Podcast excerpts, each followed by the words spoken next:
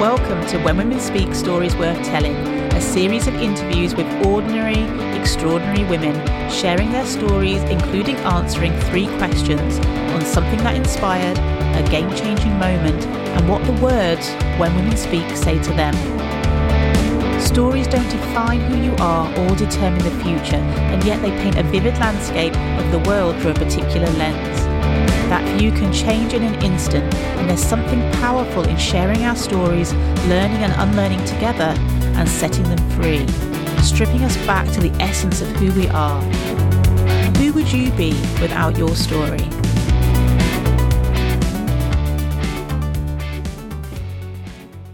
Yes, who would you be without your story?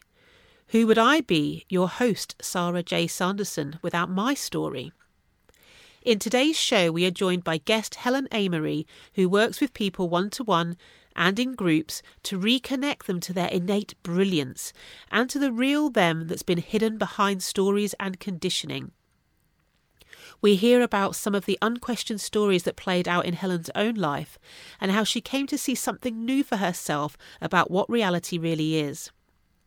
A pivotal moment came for Helen in 2020 when she realised, oh, I just have to be me. And another level of ease with life appeared. Can it really be that simple? Do you have a story running that says something different? Is it time to live a new story of your choosing? Have a listen to the episode, and if you would like to share your reflections, then please head on over to the When Women Speak Facebook group. And if you'd like to connect with Helen, you will find all the links to the group and to Helen on the show notes. Hello, and welcome to another edition of Stories Worth Telling. Today I'm joined by Helen Amery, and um, Helen actually reached out to me to be on the show because she has a story worth telling and she's been part of a, a challenge, really kind of getting getting to know how she's showing up in the world, it's particularly in terms of business, why she's doing the business that she's doing, what the journey's been to kind of be doing what she's doing in the world. Um, so I love that. I love people reaching out to me to say, I've got a story worth telling. I want to be, I want to be on the show. So Helen, thank you for reaching out and um, wanting to share your your journey, your story, particularly with business. But I know the type of work you do means that your life experiences are kind of weaved into the reason why you're doing what you're doing. And that, I guess that could be said for, for many people that go into business. There's something um, yeah, an experience that they've had that, yeah, kind of manifests into what they they do for a living. So, where where would you like to where would you like to start with this? Yeah, well, first of all, I'd like to say, like when you just said then that the title of the podcast, "Stories Worth Telling," I remember when I first heard that. When obviously I've been listening to the podcast, and uh, I was like, "Oh, blimey, I I don't have a like. How would I have a story worth telling?" that was like the initial god imagine like being so brave that you think your story's worth telling so even that in itself has been an interesting um an interesting part of this and actually yeah that challenge you mentioned the course i was on uh that was one of the first things i said it's like well well why would my story be interesting like why would why would that be worth anybody hearing about um but of course when you look around then you notice that the people you're drawn to and the people that you you've worked with or hung out with, you know, it is because of the story, it is because of whatever's happened in their experience that resonates in some way. So yeah, once I'd got that kind of that out of the way, it got got easier. Although still, as you said that just then, there was that little bit of like, oh God, really? Is this going to be worth telling? Uh, who knows? We'll wait and see what people think, won't we? I don't get to choose that. Um, so yeah maybe um yeah maybe if i if i start talking a bit about my business from when it first began and kind of that journey um and then let's let's see where we get to um because i so i was in corporate hr and um i'd had a period of time off work with um for an operation which gave me a chance to kind of step back and take time out and did a load of reading and personal development and discovered Twitter, discovered a whole bunch of people who would seem to be doing really interesting work um, in the world of, of people and development and culture. I was like, oh my goodness. As I came back into into the business after my time off sick, I was like, oh, I'm not sure I can keep doing this. I'm not sure I can keep being in in this same environment where I've been for 10 years with the same challenges and with the same frustrations and having had this little glimpse of another world out there. So I left corporate life, um, became a coach, and worked with leaders in their culture and their um, yeah their development programs. And then I had a shift. Um, in fact, one of the questions you asked me um, that would come up today was about something that's been inspirational and that's really had an impact. And this book, which may well be backwards on the screen, Buddhism Plain and Simple, was one of those moments for me. So um, at the time, I was in, I was having a few challenges, particularly around relationships. So bearing in mind by this point, I'd had my business for about um, four or five years. So I'd worked with people in HR for 15. I was I now had this business that I'd had for four years in like me responsible for coaching, training, developing. Um, and yet here I was all these years later with two relationships particularly which stood out, some others as well, actually, yeah, my kids as well was another one, where I was like, hang on, I've been in this development world for all these years and yet here I am with a friend who I've had a massive falling out with because it, it, I said something wrong. It was inappropriate in the context of where we were, and she was upset. So so that friendship ended, and I went into a whole spiral of oh my goodness, I'm no good at being friends, and I can't I can't do friendships. I'm a terrible girl. Like I don't, you know, g- girls are meant to be good at having friends, and here I am, and I can't make a friendship work. Um, I had a business relationship with a partner where um, I really had become horrible, controlling, judgmental, critical, everything that I spent my days training and developing people not to be, everything I'd spent the previous however many years trying not to be. And plus with then with my kids, I was so irritable and short-tempered and it was always a rush, come on, come on, come on. And I've got a business to run and you know, I've got clients and come on, get your shoes on quicker. And it, but it was always you know, stressy and snappy and generally grumpy. Um, so all of these things were kind of coming together around the same time, and all of them leading me to just go, what is this? You know, how have I been doing this work for so long? And it been working so hard on my thinking. Like that was the the understanding I came from at the time was that my behavior comes from my thinking. And therefore, if I can sort my thinking out I'll have the right behavior. So I'd been working really hard on, yeah, kind of trying to reprogram, trying to get the thinking to be right, and then and then it'll be okay. And mostly I'd been able to do that. There'd been almost like a split between home and work, where I was still grumpy with the kids at home, but I could be this like serene, very emotionally intelligent person in the workplace with clients. And then these examples were kind of going, oh my God, no, now the now that awful mum, Helen, who's grumpy and judgmental, is leaking out in personal life and, and in, in, in work as well. Like, oh no, this is not good. So all of that kind of led me, um, actually in some ways via yoga. So my uh, yoga teacher started talking about just some quotes of the Buddha or things that he would say, that kind of thing.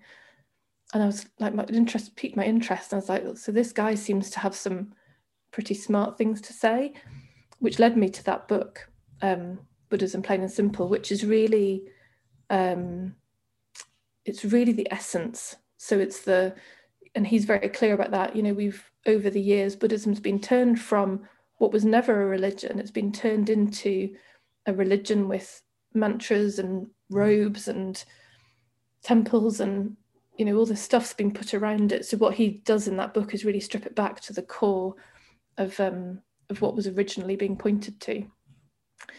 And um, yeah, so obviously sparked something. I heard something in that, and that led me then into an understanding that we have both shared in the three principles.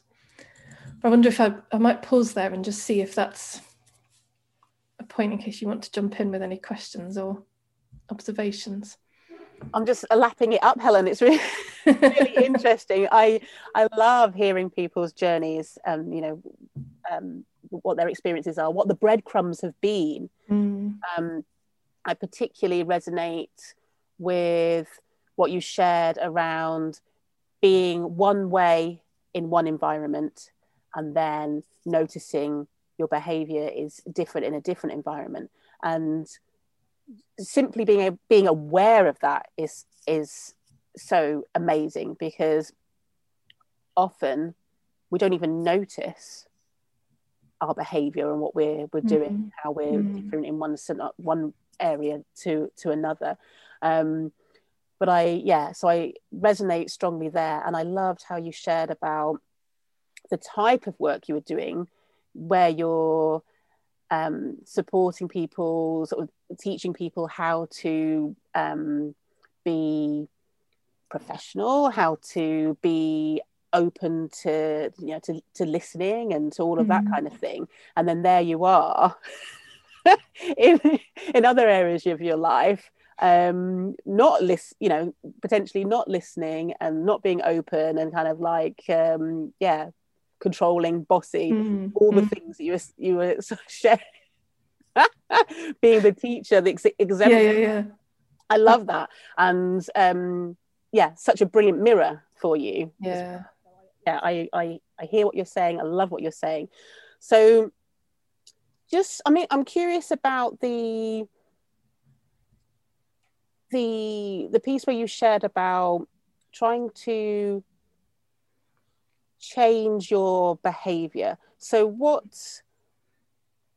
what do you know now that has um yeah kind of flipped that on its head for you because it, it sounded Mm. like you were saying that so I, I was trying to do things this way so I could Mhm. behave differently. And it sounds like through these breadcrumbs that you've followed with Buddhism and, and what you're on to now, uh, some something's shifted.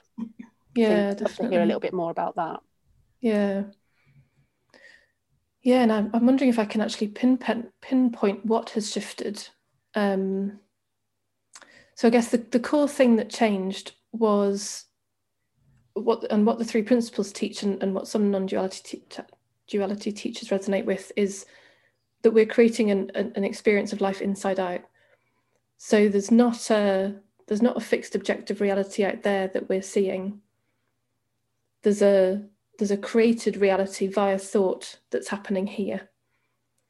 So where I'd been working so hard to, and, and actually that the, the thought is not within any without within our control. There's no, yeah, there's nobody here that can control thought.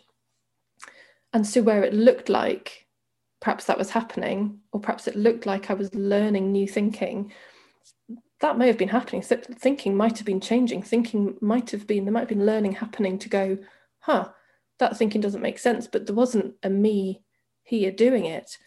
There was just, yeah, information coming in, programming changing, thinking changing, and therefore behavior changing.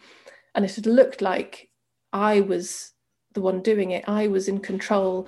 If I can just get these right thoughts, then I'll have the right behavior. And I guess all the examples that I shared before showed that the right thinking clearly wasn't happening. Like, I should go right actually. Right in inverted commas wasn't happening because, yeah, clearly, clearly it wasn't. Not in not in every aspect of life.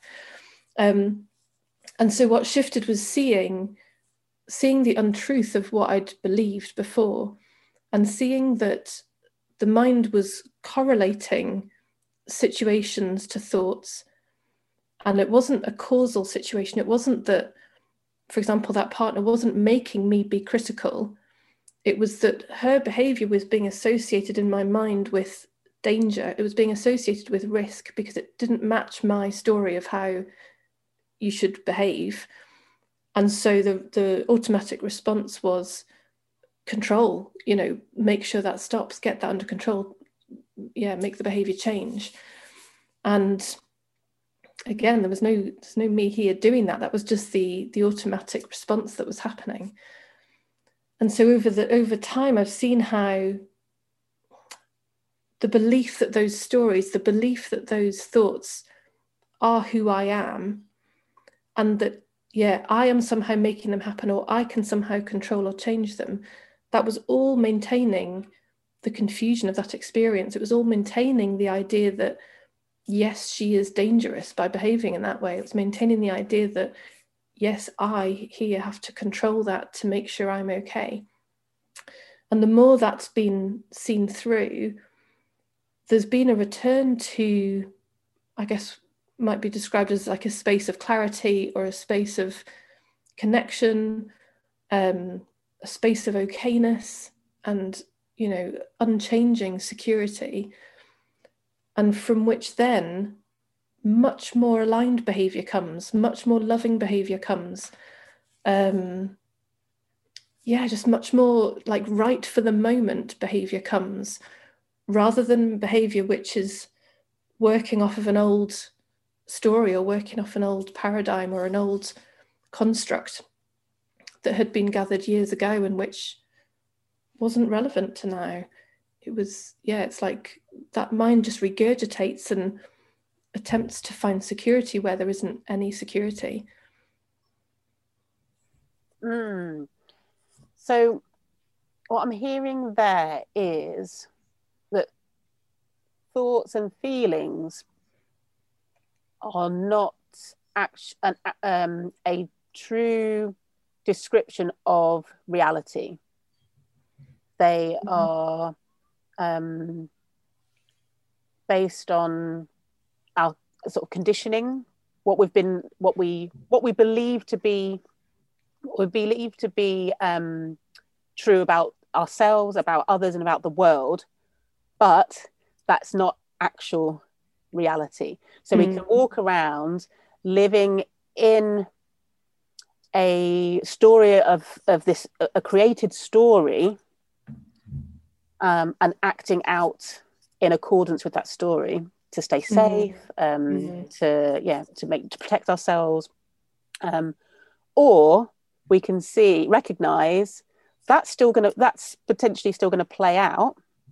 Um, but recognize that it's not actual reality it's a perception mm. it's our perception based mm. on the learning the conditioning the beliefs mm. um, that have that have you know happened since conception really mm. um, yeah okay and, re- and, really how all the all the work i was doing before was layering just layering more beliefs in so it was like trying to cover over the old beliefs which were seen to be unhelpful like the old thinking that that was like, oh, that's wrong thinking.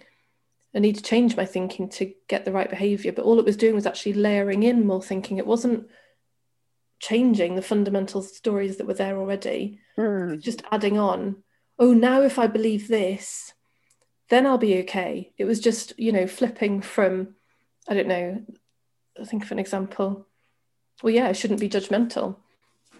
So if the if the old belief was I shouldn't be judgmental and controlling, there was perhaps a new belief layered over the top of it saying no i need to be open and inclusive and and not judge but it was just like uh, so michael neill uses that analogy doesn't he of put, putting nail varnish over a bunch of horse crap? You know it's like it, that's what i that's what i was doing in in the old work. It was there was a, a, a yucky mucky story and then i was trying to paint nail varnish over it but it's really that's a really effortful like never ending job. It's like the Forth Road Bridge you know nail varnish doesn't stay intact over the top of a pile of horse poop so you're going to have to keep painting it you're going to have to like yeah and in and in that painting it you it's like a, a constant affirming of it actually um there's that um, very short but accurate um, phrase of what you resist persists Mm. So mm. yeah, it's it's actually um, fo- fo- you're focusing on something that um, isn't really where the focus needs to be. Yeah, um, yeah, making something that's not real supposedly real. Yeah, yeah. maintaining it. Yeah, yeah, yeah, yeah, yeah. yeah. And that's okay. that's been a big shift. That the the space that gets created is the more you see that that these stories aren't real. They're a version of a truth in a moment that happened at some point in some time the yeah just the lightness and the space that then comes around it. Like it's like a natural drawing of attention away from those stories then. It's just like it stops making sense to to follow them or believe them because it's recognized that oh it's not actually it's not the truth. Maybe like reading a fairy tale when you're little or a yeah some kind of kid's story and thinking it's a real definitely true story and living your life by it and then realizing oh it was fiction. Somebody made it up. Oh right. Mm, mm. there's more stories available. There definitely are. And speaking of uh, childhood what would you say was one of the the key stories that you had that um, sort of start was sort of formed in childhood that then was constantly being the world was being seen through that lens of that story. What would you say mm-hmm. was the, the one of the main ones for you? Yeah probably one i've actually just written about in my newsletter this week which was do your best. So um, it was one that i think it was probably always there. The first clear memories of it was when i was first having tests and exams at school. And my mum would always say to us do your best with such good intention, like really just meaning, you know, you put the work in, you go in there, you do the best you can on the day, like there's nothing else you can do. That's then you can sort of hold your head up high and go, well, that's it. I did my best. Like it couldn't have been anything else. So there was a real good intention behind it, but it was really heard here as, oh, wow, okay, I've got to do my best, or or else what? Like the mind then makes up all these stories that we're not even consciously aware of, but essentially which always lead to, you know, I'll be excluded, nobody will love me, I won't be fed, I'll be kicked out the tribe, I'll be dead. Fundamentally, you know, that's that's really the end point that that that mind always goes to. Um, and yeah, so for for the vast majority of my life, that looked true. That looked like that is necessary to live life by and yet really hard work because because there is no such thing as best. Um, and in fact, the thing, yeah, that I'm talking about this week is how even if so, some somebody fed back to me, "Oh, yeah, I often say to people, do your best instead of do the best, because it's a different, you know, there's more, I guess, almost like the feeling of control within do your best, but still, like, what is best? Who who would ever decide best? how could I ever know what that is? And other than what this is right now, like this is this is it right now. Best right now is this. And then best in the next moment is whatever's happening in the next moment. And any ideas that there's some future best that I can somehow get to is is there's just nothing there. There's nothing, there's no there's, yeah, there's nothing there to grasp hold of. So hence it's exhausting and it's endless and thankfully because then eventually we get do we do get tired of it and we go yeah this isn't working. There's yeah nowhere where would we be getting to? Where do we think we're going to get to? And why? Like what do we really think we're going to find at the end of that illusory best rainbow? Yeah. And what would you say then helen is the is the new story for that? Not in not in terms not in terms of um, the flip side of that particular story but what is the what is the what is your focus now? Yeah just to live. I think just to live. Um yeah because really whatever is happening right now is the best that can be happening based on whatever looks real. So whether i you know let's say that suddenly i was triggered back into an old story and believing all of that. In fact, this last couple of weeks, an old story's come up again about time. So that could probably be another one of my my core ones, like the best one. There's not enough time. I've got so much to do, and really like, and that's come up for some reason in the last couple of weeks again, first time in ages. And so it's it, it's um I can't remember what I was saying, but oh yes, in terms of what's yeah. So so in the presence of that, like slightly antsy. Oh my goodness, yeah, not so much to do and not enough time. there can be that awareness of just, oh, that's interesting that that's coming up. So in the past, that would have been leapt on and gone, oh my goodness, this is terrible. I'm not doing my best. You know, I should be doing more with this time and and it's not good enough. And um, it would have been jumped on as a real problem that really needed solving so that I could achieve best. Whereas now there's a there's a spaciousness with it that just goes, why, that's really interesting that that's coming up. And for sure there's been moments of of going, oh golly, yeah, how can I do more? What what should I be doing more of? Plus there's been moments of sharing it with other people, which which always helps to create some space and help things move. But it's it's just that like in all of that, in those last two weeks, every single moment of that has been the best thing to do in that moment based on whatever was was looking obvious to do. So whether that was actually yes i want to get up at six o'clock and start doing some work really early whether it was planning something in the diary for the future whether it was talking to a friend or colleague whether it was for an instant going oh my god oh my god yeah really i haven't got time you know whatever that all of those experiences were just the best that could possibly happen in that moment. There was nothing else available. Yeah, and I th- and I think that's probably some of the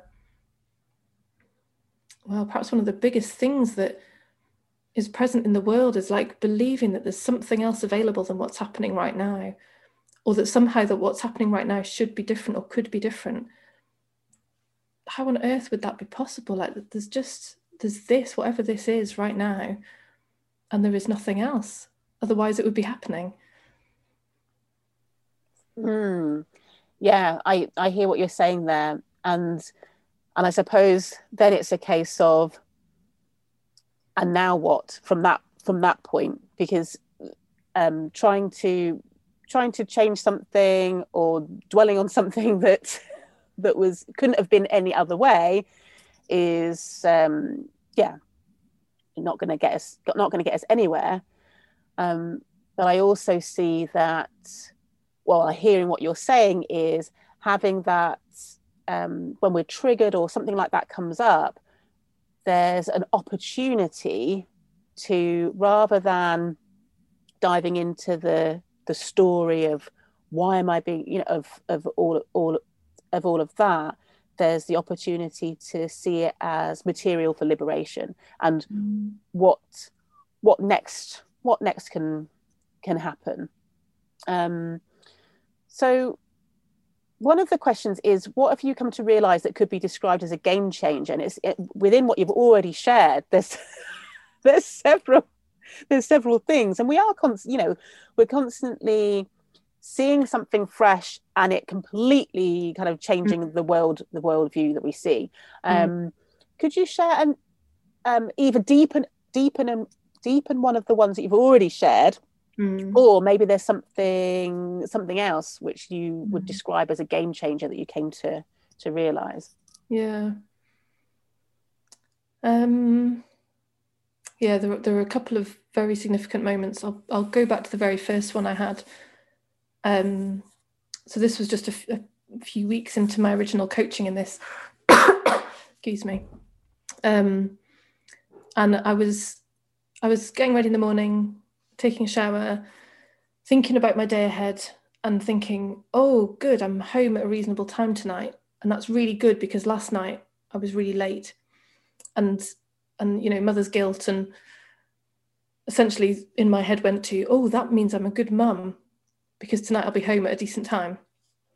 And then in that moment, I just saw all the associated stories with that you know my own expectations of what counts as a good mum and my mum's expectations on me apparent expectations society's apparent expectations of what counts as a good mum and a phrase that my coach at that time would use was about how what we're experiencing in the moment is real but not true so whatever it is that's happening feels real because we're feeling our thinking in that moment but it's never true because there is never one true representation like best. You know we could never say one truth of what best is. And so equally there's never one truth of what good parent is. We, we could never know that. And in that moment in the shower that that story that had just ballooned out of this idea of, oh, I'll be a good mum by coming home at a decent time. And that phrase of real but not true, that whole thinking and a whole bunch of other thinking around um, my childhood and what stories I'd maintained from that, believing them to be truths, all just collapsed.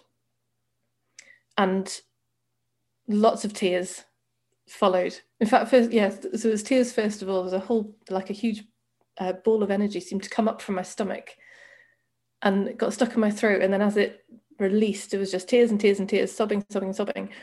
But then this really peaceful feeling and loving just okayness. I, and I was there with tears still falling, but going, I'm okay, I'm okay. And it was such a it was such a fundamental collapse of that conceptual mind that that tells all the stories and falling right back into that space mentioned before of of the clarity and love and connection that we are. And um yeah, nothing was ever quite the same again after that. It was um yeah, a really pivotal moment. Mm, beautiful. And one of the things that's that's said in the intro of Stories Worth Telling is, "Who would you be without your story?" So mm. in that moment, Helen, who were you without without the story? Oh, just absolute freedom. Yeah, freedom and peace and love and joy. There was such a like I spent about three days walking on a cloud of just joy. And I remember it was like, wow, and now look at all these people around me seem really happy as well. So it was also a very useful um, example of like the world being that representation of, of who we are in the moment. It's like, huh, is it this, this this world of where perhaps in the shops and things people seem a bit, you know, offhand or there's no particular experience. And it's like, wow, everyone's so friendly and so lovely and smiling and wow, is that me? Is that them? You know, it raised all that stuff.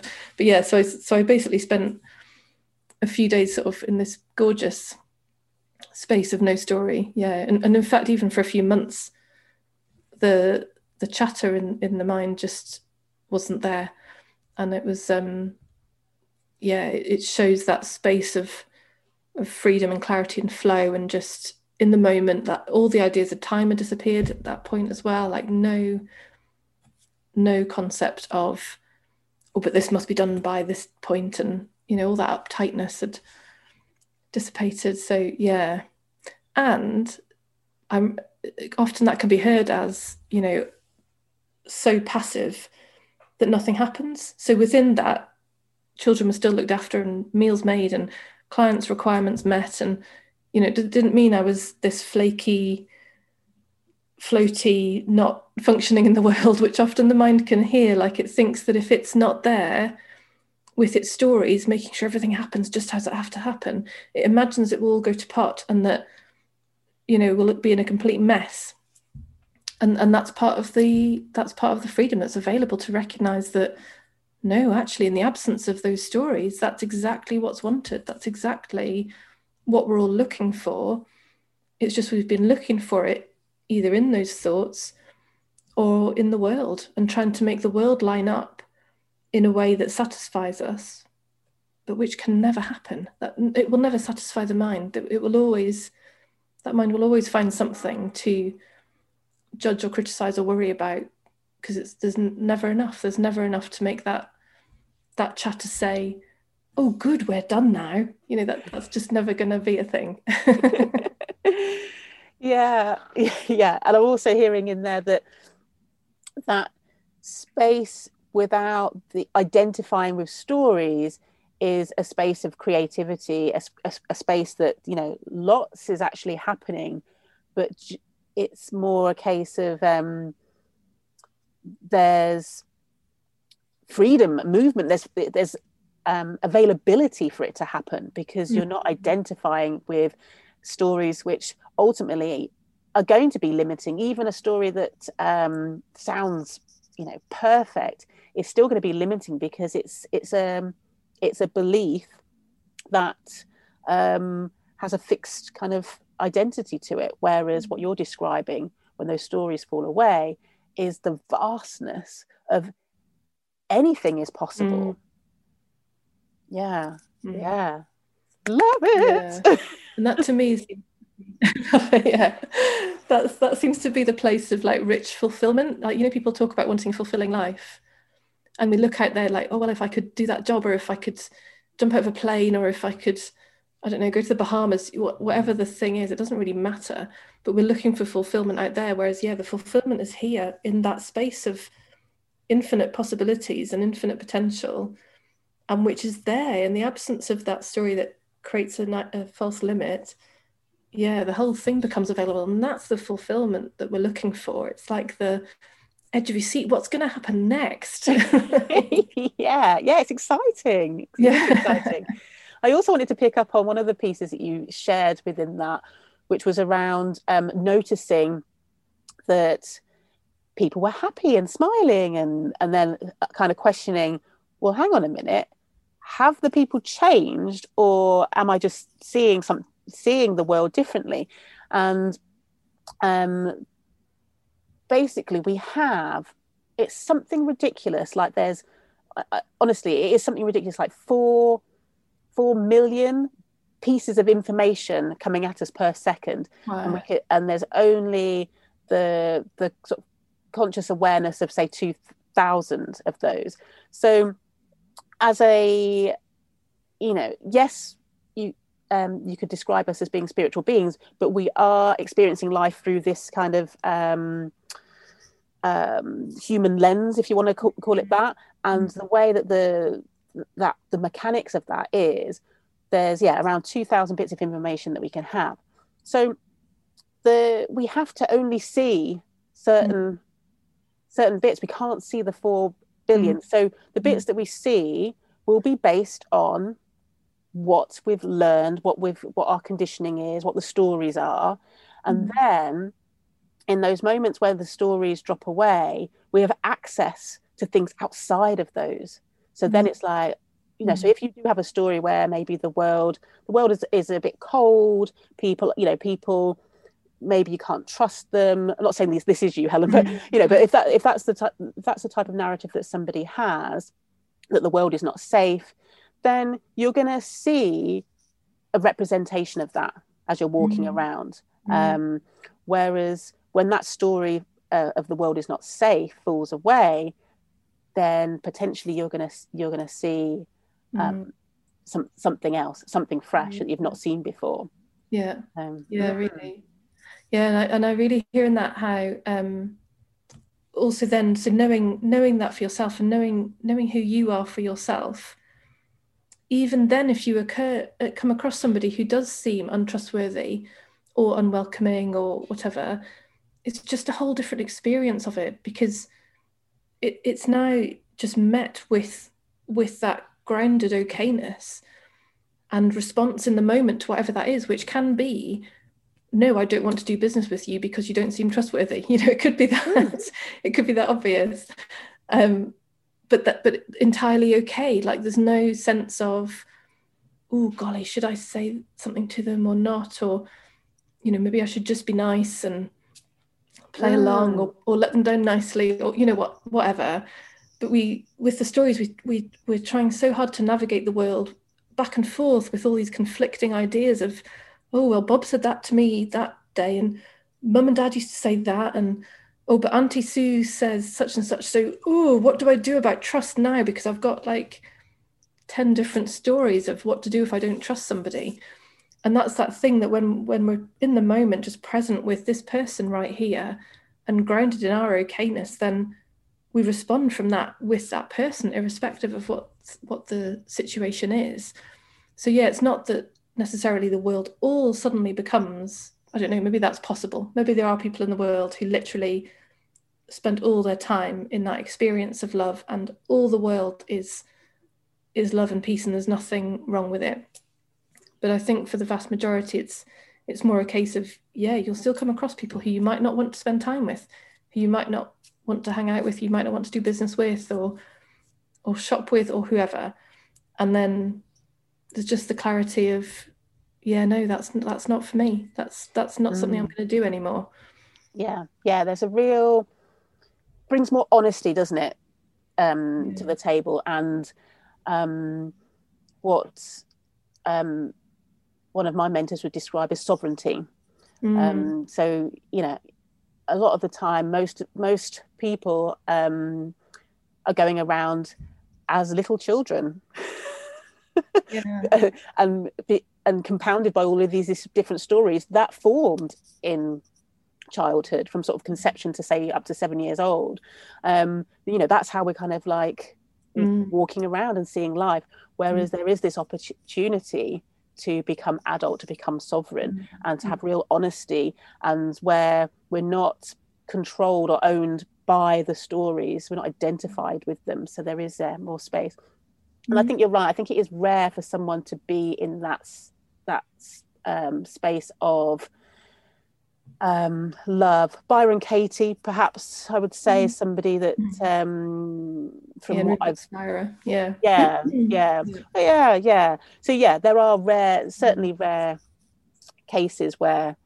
there are people that seem to just be in that space of all Mm. they're seeing is is is love um so it's certainly possible but like you say the majority of us it's it's okay to know what's for you and what's not and to kind of um let go of the the stories of how I must be- how I should behave, must behave, and being polite and and all of this, because honesty isn't um, a bad thing. You Mm. know, ending a friendship or en- or not going into business with somebody, or you know, having to say no.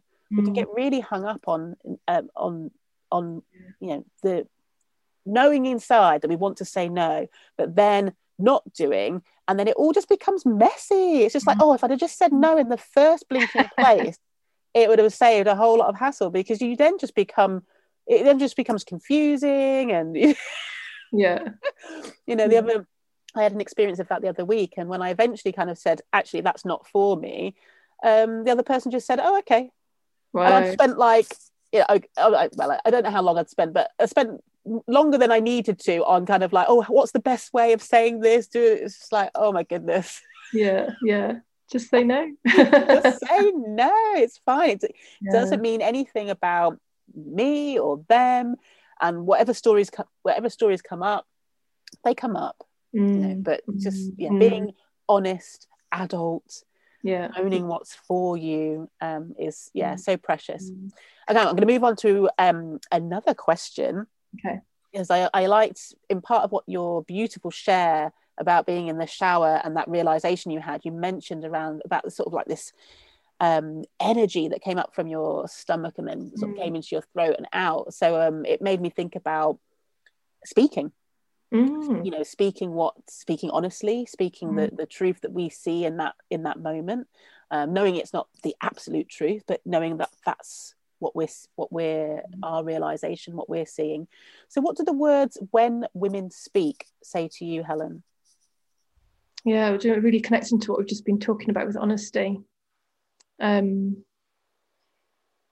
yeah, it's it's it's that it's that truth in the moment. It's the honesty in the moment, and which I think, um, I think when we've believed that there is a truth in this relative world, that we can't say ours because what if we're wrong, or what if somebody doesn't like it, or what if, what if, what if, what if.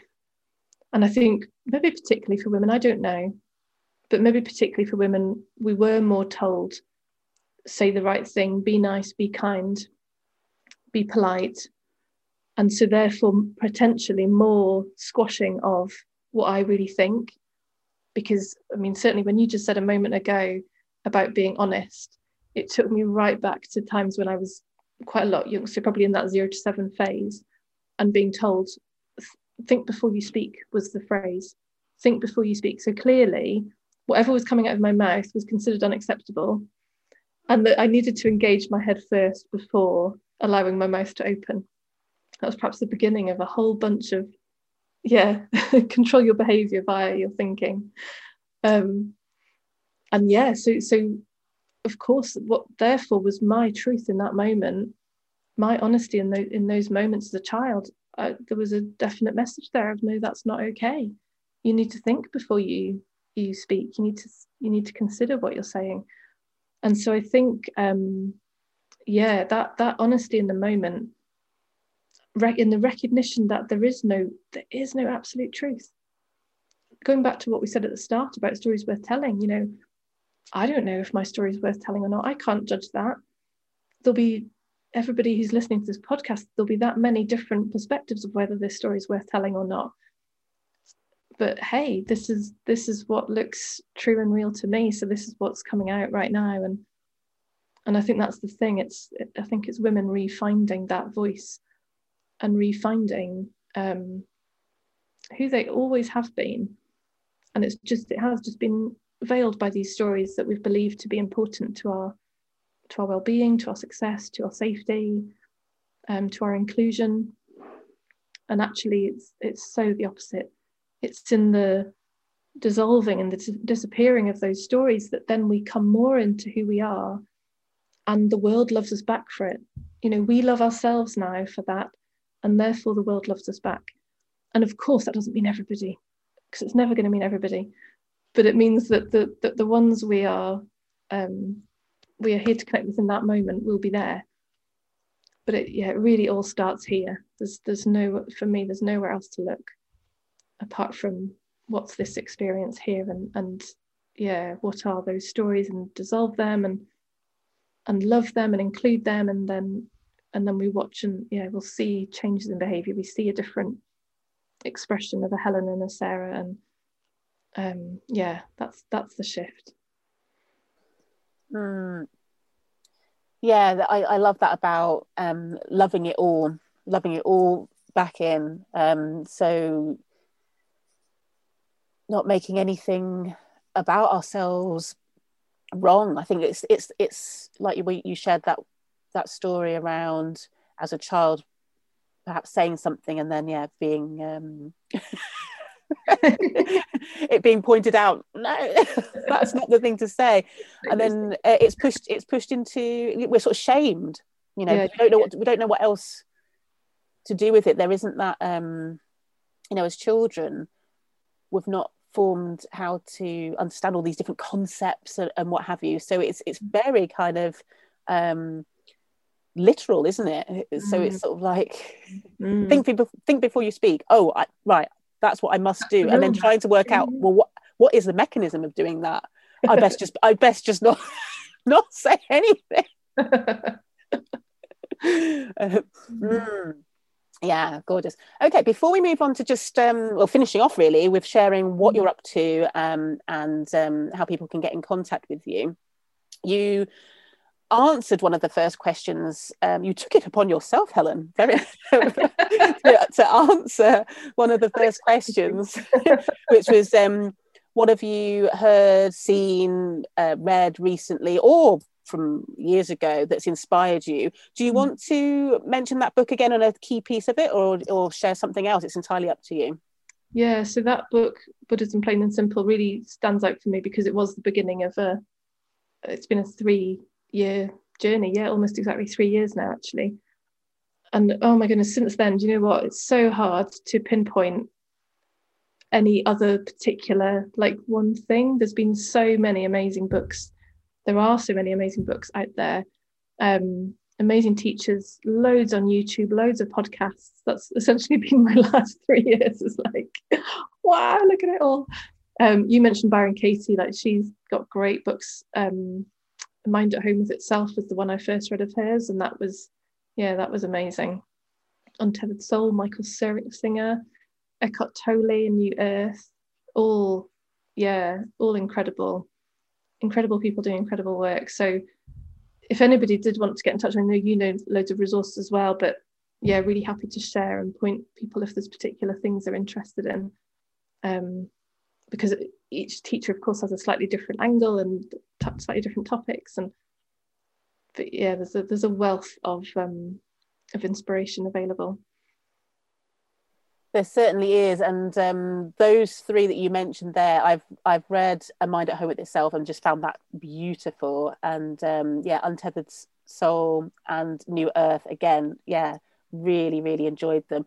And what's been interesting is going back to the untethered soul and new earth with fresh understandings and sort of seeing the world differently and hearing something new in mm. in it as mm. well. Mm. Uh, Mind at Home with Itself, I I actually listened to the audio of that um, after quite a lot of different shifts that have that have occurred with sort of yeah some of the ones that you've kind of alluded to here around really seeing that um, there is no separation with of, of, of anything and the, you know these stories that are formed aren't actually describing reality reality. Um, so yeah I, I was able to listen to that from that perspective and it just still though deepened and opened me up even more. Mm. um, yeah love it. Okay helen so to finish i want you to free flow on why you do why you do what you do. What's your what's your point of view helen? And what so why you do what you do. Who you feel called to share what you do with who you work with and how people can get in touch with you. All of the information will be on the show notes so people mm-hmm. can go there and find you. But just um yeah i'd love you to just free flow on, on on what's going on for you and why why you do it. Yeah cool. Thank you. Um so yeah really the thing i help people with is what we've been talking about today. So I help people. I, I, I like the. I've discovered the phrase recently of remember the real you. So that's really the core purpose of what I'm doing. It's helping people recognize who they are before the stories. It's helping them recognize the stories and not dismiss them, not just go, oh yeah, you can easily like layer on a, an intellectual concept and go, oh yeah, it's just a story. I can just ignore that. I'll just ignore that. I'll just ignore that it's it's what we've talked about today that that seeing them for what they are and having awareness with them and including them. And then that's what enables them to settle that's what enables them to dissolve. And that's what returns us more and more and more to the real you that we are and that that really pure expression that we were here to be in the world that we are here to be in the world. And and so in in my work i tend to work with people who have strived to be the best in some way, who've worked really hard, who've believed that at some point all this hard work will pay off and they'll be there, wherever there is, that there's a right way to do life. And that as long as they do life in that right way, then they'll be okay. You know, all that all these pressures are, are very common for people I work with, where they, yeah, they they really care. You know, they're really caring people. They really want to do the right thing. They really want to do the best by themselves and others. They really want to make a difference and help others, perhaps with their own change or their own development. And it's all coming from a place of because I'm not okay, because I've got to be the best, because I've got to work hard at, at being the right kind of me for the world. And so that's really what I um what I care about doing is helping people like that return to that purity of who they really are, the real them, and out of the story, remember the love that they are, remember the fun and the lightheartedness that they are, because everything gets really heavy and sticky and oh, exhausting when we're in that place of story. So it's really returning to that lightness and that we mentioned to, earlier today possibility and the freedom and the the potential of what's available. Um, and, and so really enabling change, but in a, in a way that for me is from everything I've seen and everything I've done, is the most aligned with with the natural way of the system the most aligned with what's really going on versus what we've been thinking is going on. And that just seems to make the whole process much easier. You know I, I use a metaphor of a river in my work. And so it really is us getting in the flow of going with the river whereas what we have been doing is like trying to control it and contain it and make it go in a certain direction and build stuff around it to make sure the channels are correct size and all that. But no there's there's really a very beautiful natural flow and mechanism of change that we already are and it's already happening. And so it's really becoming aware of that and, and seeing what's yeah what's already going on what what's really already going on. If that's what that's all part of what returns us to that that space of, of the real us so I find that I tend to work with um, lots of coaches and leaders, so people leaders who really do care about making a difference and and who they themselves, you know, are committed to their development. but like me, have probably reached a point of, and, and coaches too, so reached a point of going, it's not worked, you know, reached that point of having been doing development for however long and realizing, yeah, it's not having the effect it was supposed to have. It's not, it's got not got me to this perfectly behaved person that I was supposed to be to be becoming. And so it's it's really it's often people at that point where they've, they've yeah tried a whole bunch of other stuff and it's not it's not done what they expected it to do. It's really not um, made the change that they expected certainly not made it sustainable and, and not made it more fun or or easier so yeah they're, they're the kind of people who who i tend to work with and it's just amazing helping and guiding and pointing and seeing seeing them flourish and come alive again, really, returning to that space. So, in terms of where people can find me, um, my business is called Wild Fig Solutions. So, Wild Fig because um, I love trees. And when um, when I was first considering starting my own business, somebody said to me, Gosh, you seem so curious and you seem to really want to get to the root cause. And so I'd driven home from that meeting thinking, mm, roots. And I really like trees. So I'd gone and Googled and um, I had a choice between the wild fig or the baobab as the trees with the deepest roots in the world. And I thought, well, I quite like wild fig, so I'm going to go with that. Um, funnily enough, then a later link, of course, with the the Buddha part, and he sat under his fig tree when he had his enlightenment moment. Um, but yeah, so so wild fig solutions because it, like you said before, it seems to keep getting deeper and deeper and deeper. But it's kind of it seems to be what I love to do is to to work at as deep a level as possible, to kind of work at the most funda- fundamental level possible, to enable the biggest the biggest shifts, the biggest changes to yeah to to change our experience of life. So my website wildfigsolutions.co.uk.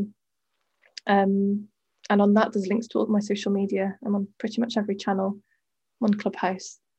Um, I've got my free newsletter every week and some other free resources on there. So yeah, if people want to go and check it out, then very welcome and reach out if you want to call.